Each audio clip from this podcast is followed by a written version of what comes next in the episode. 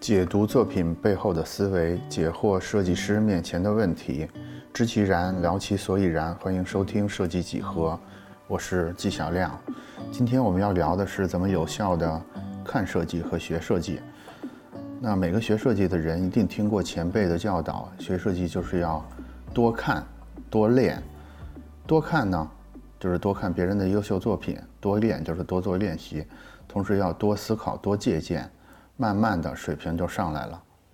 大家听说过吧？但是前辈的这些教导，我们实践之后会发现，我们也看了很多作品，也做了不少练习，但是经常只是在白白浪费时间。怎么是白白浪费时间呢？就是每次拿到设计项目的时候，我们仍然脑中空空，双手无力。借鉴呢倒是简单，我们也借鉴了不少，但是作品出来之后呢？缝合怪的感觉特别强，也做不出人家高手的那种味道。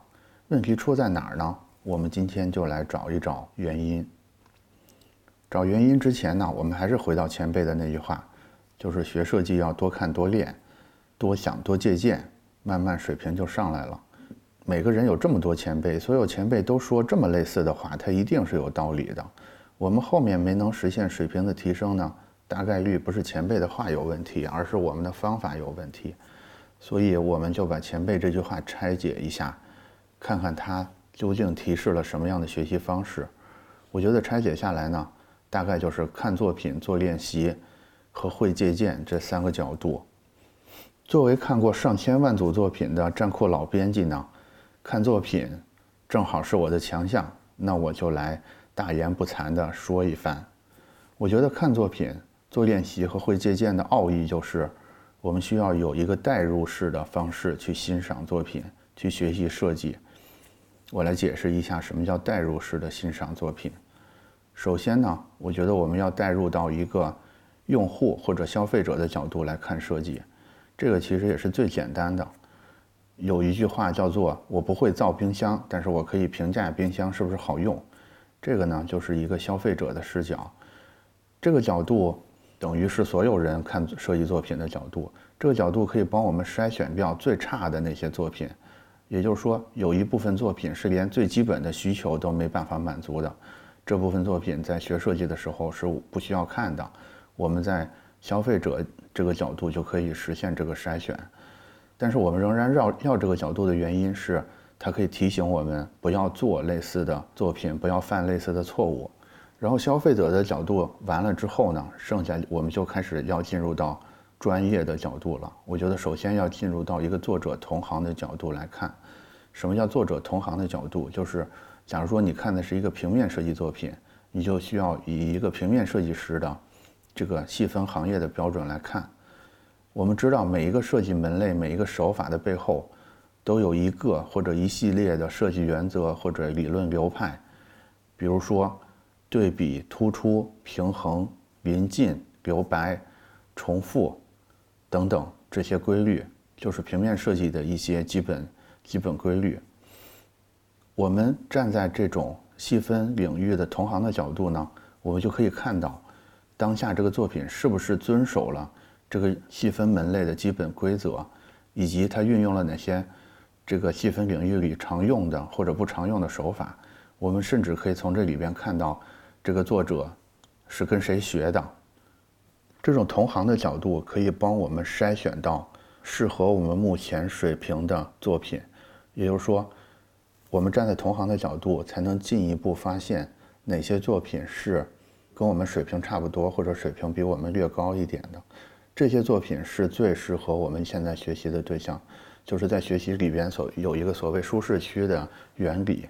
就是你最好的成长区间是略微超出你现现有能力的那个区间，我们用这种同行的视角就能发现这部分作品，找到这部分作品，我们就可以开始第二个策略，就是做练习，大量的练习，也就是说能通过这种同行视角检验的，就可以作为我们练习学习的对象，我们可以去仔仔细细的去研究他的手法，去模仿他实现的各种的效果。然后同行的角度完了之后，我们需要更进一步的进到一个更深的角度。这个更深的角度，我认为就是一个设计者本人的角度。这个角度呢，也是设计师想要成长最有收获的一个角度。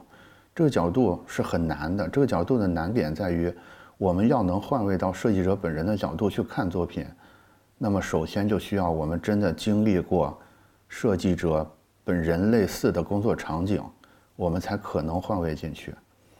但是我们一旦换位进去，一旦我们能完全站在这个作品的作者的角度来看这个事儿。我们就可以重新的构建出来，当初这个需求是怎么产生的，客户是怎么提的需求，设计师是怎么拆解的需求，然后这中间都涉及到什么样的素材、时间、工艺，设计师是怎么有机的把这些需求跟这些限制条件做出一个最合适的组合来，才形成了眼下这个作品。我们一旦有了这种设计师本人的角度，我认为我们才算。真正充分的赏析了这个作品，我们才真正学到一个设计者最核心的东西。这个核心的东西是什么呢？我觉得就是解他解决问题的思路。我们开头说的第三个会借鉴，我觉得我们要借鉴的就是这些东西，就是在这个限定条件下，一个优秀的设计师他是怎么解决问题的。那有了前面这三个视角，就是消费者视角、同行视角和设计师本人视角之后，我觉得我们已经分别学会了什么不该做，什么可以做，可以怎么做，三个重要的知识，对应开头的看作品、做练习和会接见的三个学习的技巧，基本上就完成了一个对设计作品学习的过程。但是在此之外呢？我个人认为，我们还是应该主动再拔高一下视野。我们应该试着从历史的角度再去欣赏一下作品。历史的角度是什么意思呢？我们可以粗读一下设计史或者艺术史。我我们不要求自己变成一个史论的专家，但是我们需要掌握到那个历史发展的脉络。这个脉络的作用是什么？我们掌握了一个设计发展或者艺术发展的脉络之后，我们能明白一件事儿。就是我们现在看到的这个作品，它使用的这些设计思维、使用的这种手法，包括我们对这个作品产生的一种美丑的判断，其实都不是无源之水，他们都是来自一代一代的创作者的创作和一代一代的使用者的选择。你眼前的这个作品呢，可能也是这个历史潮流中的一环，也许今天看起来很荒诞不经的一个作品。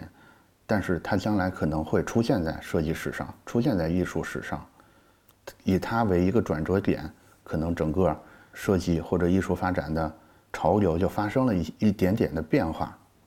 假如我们有这种历史判断的视角，我们看作品的时候，就获得了一个更高的视野。这个视野在于，它能帮我们超脱出现在这个作品的状态，超脱出现在这个作者的水平，而是我们。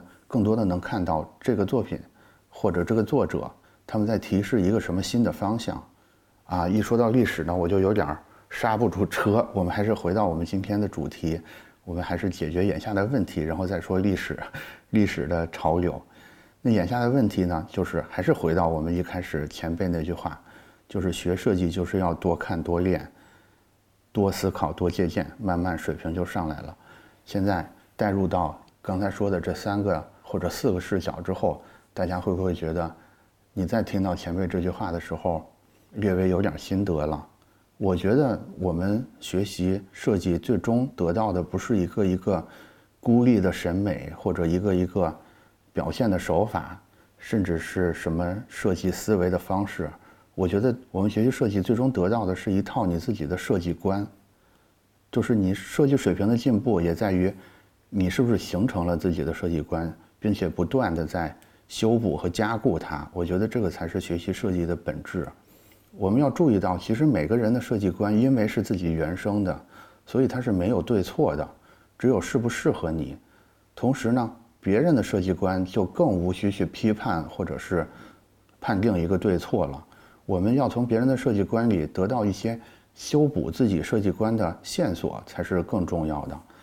那我现在呢，就分享一套。咱们老前辈，前到什么程度呢？就是战国时期的老前辈，他们在一个用来描述各种工种的规范和工艺的文献，叫做《考工记》这本书里，他们提出的一个设计观。这个设计观是什么呢？是四点。